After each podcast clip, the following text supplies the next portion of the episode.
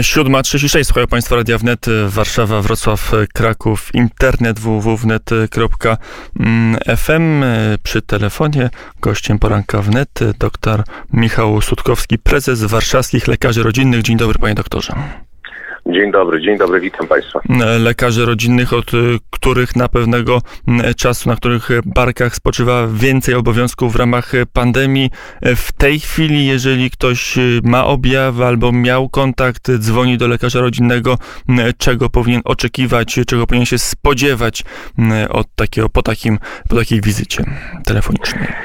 Do pomocy, pomocy oczywiście i można ją wykonać poprzez teleporadę i poprzez teleporadę zlecić test. Y, można oczywiście poradzić pacjentom w stanie zdrowia. Y, można i trzeba czasem y, zaprosić pacjenta fizycznie na wizytę do przychodni. Z tym, że chcę powiedzieć, że my działamy tak od początku mm, że rzeczywiście jesteśmy włączeni w, mo- w, model testowania, co zresztą widać, widać po efektach tego testowania, jakkolwiek by to źle nie zabrzmiało, czy mocno nie zabrzmiało, ale nie, tak naprawdę od początku, od marca tak pracowaliśmy dlatego, bo pacjent no, zgłasza się do lekarza, do którego ma najłatwiej się zgłosić, a tym bez wątpienia, pomimo różnych lockdownów i pomimo różnych kłopotów, jest lekarz rodzinny. Ale teraz lekarze rodzinni mają w większym stopniu e, wyręczać czy przyjąć obowiązki sanepidu, chociażby e, kwestia izolacji, kwarantanny, ewentualnego zwolnienia, e, jak rozumiem, w większym zakresie teraz zależy od Was, od lekarzy rodzinnych, a nie od decyzji sanepidowskich. Tak, dokładnie tak jest, panie redaktorze. Rzeczywiście jest tak, że jeżeli pacjent jest COVID plus na etapie skąpoobjawowym, kiedy występuje w dobrym stanie, stan zdrowia jego jest stabilny, to my tym pacjentem się zajmujemy.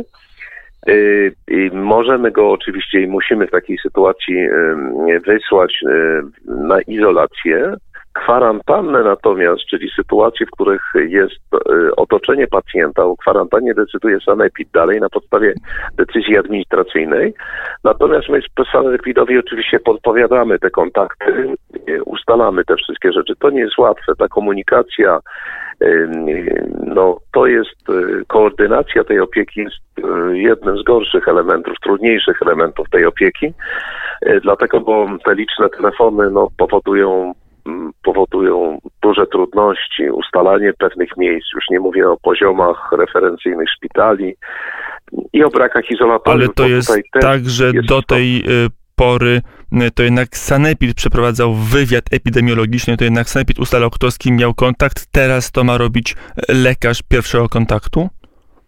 Y, teraz robi to i lekarz rodzinny, i, sanepid też, bo on ustala kwarantannę, ale my oczywiście podpowiadamy sanepidowi sytuacje, o których wiemy od y, pacjentów, żeby to możliwie było jak najściślej. Y, to jest niezwykle ważne w tej fazie epidemii, proszę Państwa, dlatego, bo jesteśmy w takiej sytuacji, w której mamy ogniska nie za duże, rozproszone i bardzo dużo, podkreślam, bardzo dużo pojedynczych przypadków. To jest bardzo newralgiczny, niebezpieczny zakręt i poważny, poważny tutaj e, element tej, tej pandemii. E, niezwykle istotny moment. Z Pana perspektywy jako lekarza mm, rodzinnego, jako prezesa warszawskich lekarzy mm, rodzinnych, jak wygląda przygotowanie Polskiej Służby Zdrowia do mm, tej spodziewanej, no i obecnej jak najbardziej drugiej fali zakażeń koronawirusem, chociażby ten kontakt między Wami a Sanepidem, jak wygląda i na ile on został usprawniony przez te letnie miesiące, kiedy pandemia co nieco odpuściła? Y, kontakt jest e, różny, to znaczy bardzo czasem trudne są, e, y, jest kontakt po prostu ze względów technicznych, bo oczywiście my znamy stacje sanitarne, epidemiologiczne w całej Polsce i kontaktujemy się od dawna, jesteśmy pod kontrolą tych stacji, różnego rodzaju dane przesyłamy tej stacji, także każdy lekarz rodzinny, każdy dyrektor placówek zna e, swój sanepid, zna sanepid w okolicy i te kontakty są dobre, właściwe. Natomiast czasem rzeczywiście z racji bardzo dużej liczby zjawisk, no czasem zawodzi technika zawozą, e, łącza telefoniczne, to jest zupełnie zrozumiałe.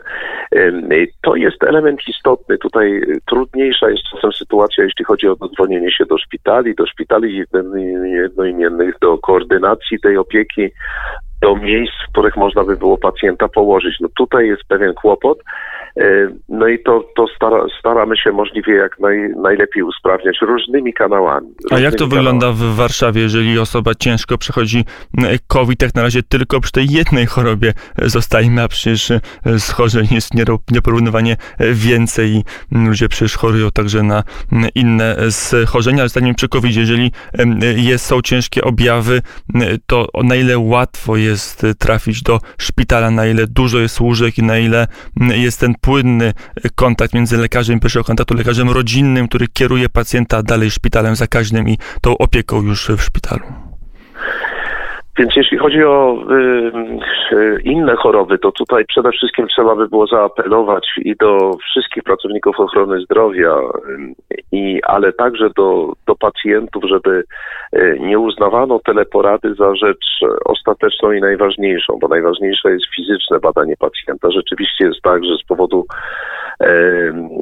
COVID-u muszą być pewnego rodzaju obostrzenia i różnego rodzaju zalecenia, które trzeba wprowadzać w życie. One są niezwykle ważne, tak żeby nie wprowadzić wirusa do przychodni czy, e, czy nie, szpitali, dlatego, bo koń, skończyć się to może oczywiście kwarantanną nie tylko pacjentów, zarażaniem pacjentów, ale także personelu, zamykaniem tych przychodni, zamykaniem czasem w promieniu 10-15 kilometrów, bo tak wyglądają placówki POZ-u.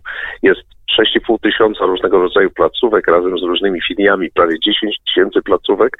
I zamknięcie takiej placówki poprzez kwarantannę właśnie na skutek kwarantanny no, powoduje paraliż tych wszystkich problemów zdrowotnych, które narastają. I apel do, do pacjentów, żeby się nie bali, żeby e, przychodzili do nas, żeby dzwonili, żeby nie, nie no mówili, mówili o wszystkich objawach, o objawach covidowych też, dlatego, bo jest taka skłonność do tego, żeby, żeby nie mówić o objawach infekcji, bo to może być COVID, w związku z tym lepiej może nie wiedzieć, no ale to powoduje, że zarażamy całe otoczenie przede wszystkim i narażamy siebie także na większe zachorowanie i, problemy. Natomiast cała masa problemów zdrowotnych czasem jest odkładana na półkę, zarówno przez pacjenta, jak i służbę zdrowia i tak nie może oczywiście być. Trzeba to robić na bieżąco w reżimie sanitarnym. Krótko mówiąc, wszystkie ręce na pokład. Mm, pojawiły się też wątpliwości co do testowania, że mm, lekarze pierwszego kontaktu nie zawsze wysyłają tych, którzy powinni być mm, testowani, że trzeba e, podać wszystkie cztery symptomy. E, trochę to wyglądało jak taka, jak taka konkurs wiedzy o covid że trzeba powiedzieć, że ma się duszności, wysoką gorączkę, kaszel i ból mięśni. Wtedy można było dostać e, skierowanie na NFZ na testy. Teraz to się zmieniło. Łatwiej jest być przetestowanym, łatwiej jest mieć tą pewność i wiedzę, że jest się chorym albo nie jest się chorym na COVID. Tak, zdecydowanie łatwiej. No, od samego początku w rozmowach z panem ministrem mówiliśmy, że od wiedzy lekarza i doświadczenia tutaj przede wszystkim wszystko zależy i nie może być ograniczeń administracyjnych, e, które by no, ograniczały rzecz jasna właśnie tą pracę do jakichś objawów. Te objawy, te cztery objawy, które na początku rządziły jak gdyby testowaniem w POZ na początku września, na początku nowej strategii, były objawami, które miało raptem między 2, 3, 4% pacjentów w zależności od badań naukowych, więc sens tych badań w takiej, w takiej formule był, e, był żaden. No i udało się oczywiście rozporządzeniem z 9 października to zmienić. To Ale to na czym polegał? To jest tak, że Sanepid albo rząd nie mieli tej wiedzy, że tylko znikomy, ułamkowy mm, procent pacjentów wykazuje odpowiednio szeroki wachlarz mm, objawów, żeby się wpisać w wytyczne rządowe? Czy to było świadome działanie? Na czym to polegało? No, nie przypuszczam, żeby to było świadome działanie do końca, ale ministerstwo w pierwszej tej wersji y, strategii uważało, że należy pacjenta nie poprzez teleporady, tylko poprzez badanie fizykalne kierować na testy. Taka była ogólna zasada koncepcji strategii, która y, rozpoczęła się z początkiem września. I tutaj pojawił się taki problem, że w momencie, kiedy my mamy y, pacjentów, którzy w 95-7% nie mają COVID-u, których trzeba zbadać. Mamy szczepienia, mamy kobiety w ciąży, mamy profilaktykę, mamy szereg e, osób z chorobami współistniejącymi, którzy są w przychodni, którzy przychodzą do przychodni, muszą skorzystać z przychodni. To wpuszczenie tego COVID-u, otwarcie tych drzwi w sposób taki szeroki uważaliśmy za błąd i uważamy za błąd. I na szczęście w, tej, w tych rozmowach dotyczących strategii, bo taka była jak gdyby idea strategii opracowana przez ministerstwo, to się zmieniło. Czyli krótko mówiąc, ministerstwo zrozumiało te argumenty, że nie tylko poprzez e, badanie fizykalne, ale właśnie poprzez teleporadę także lekarz może zlecić test. I to jest badanie, e, to jest sytuacja bezpieczna zarówno dla pacjentów i przede wszystkim dla pacjentów, ale także dla personelu. I o to nam chodziło. Mm, to teraz zapytam na koniec o e, wydolność całej służby zdrowia. Mm, kilka dni temu kilkanaście dni temu powiedział pan, sytuacja z obecną liczbą zakażeń była przez nas przewidywalna. Obawiam się, że może dojść do 5 tysięcy zakażeń dziennie. Mm, te obawy pana doktora się sprawdziły. Mm, teraz mamy 6 tysięcy zakażeń dziennie. Niektórzy mówią, że za chwilę, za tydzień, za dwa i to lekarze mm, podkreślają, że to może być znacznie więcej, mogło być kilkanaście tysięcy dziennie. Kiedy wedle pana wiedzy, opinii Y, polski system no, całkowicie się zatka? Gdzie jest ten, y, ta granica wydolności polskiej służby zdrowia? Granica wydolności jest bardzo blisko niestety, proszę Państwa, i to nawet nie muszą być większe liczby. Ja przewidywałem 5 tysięcy mm, pod koniec zeszłego tygodnia i to się potwierdziło, ale mówiłem o 7 tysiącach już y, pod koniec tego tygodnia i to się też niestety potwierdza, a może być tych przypadków więcej, choć mam nadzieję, że nie. Wszystko zależy od nas. Może być i 9 i 15 tysięcy i niestety kilkaset, e, kilkaset zgonów dziennie z powodu COVID-u. To zależy od nas. Dwie trzecie przypadków zależy od nas. Wszystko w naszych rękach, a w zasadzie w dezynfekcji, dystansie i maseczkach, mówiąc najprościej. System się zapycha. System się zapycha z powodu braku przede wszystkim ludzi, e, zamykania pewnych placówek, kwarantannowania personelu szpitali, przychodni. E, system jest na granicy wydolności. Y, z systemem jest problem.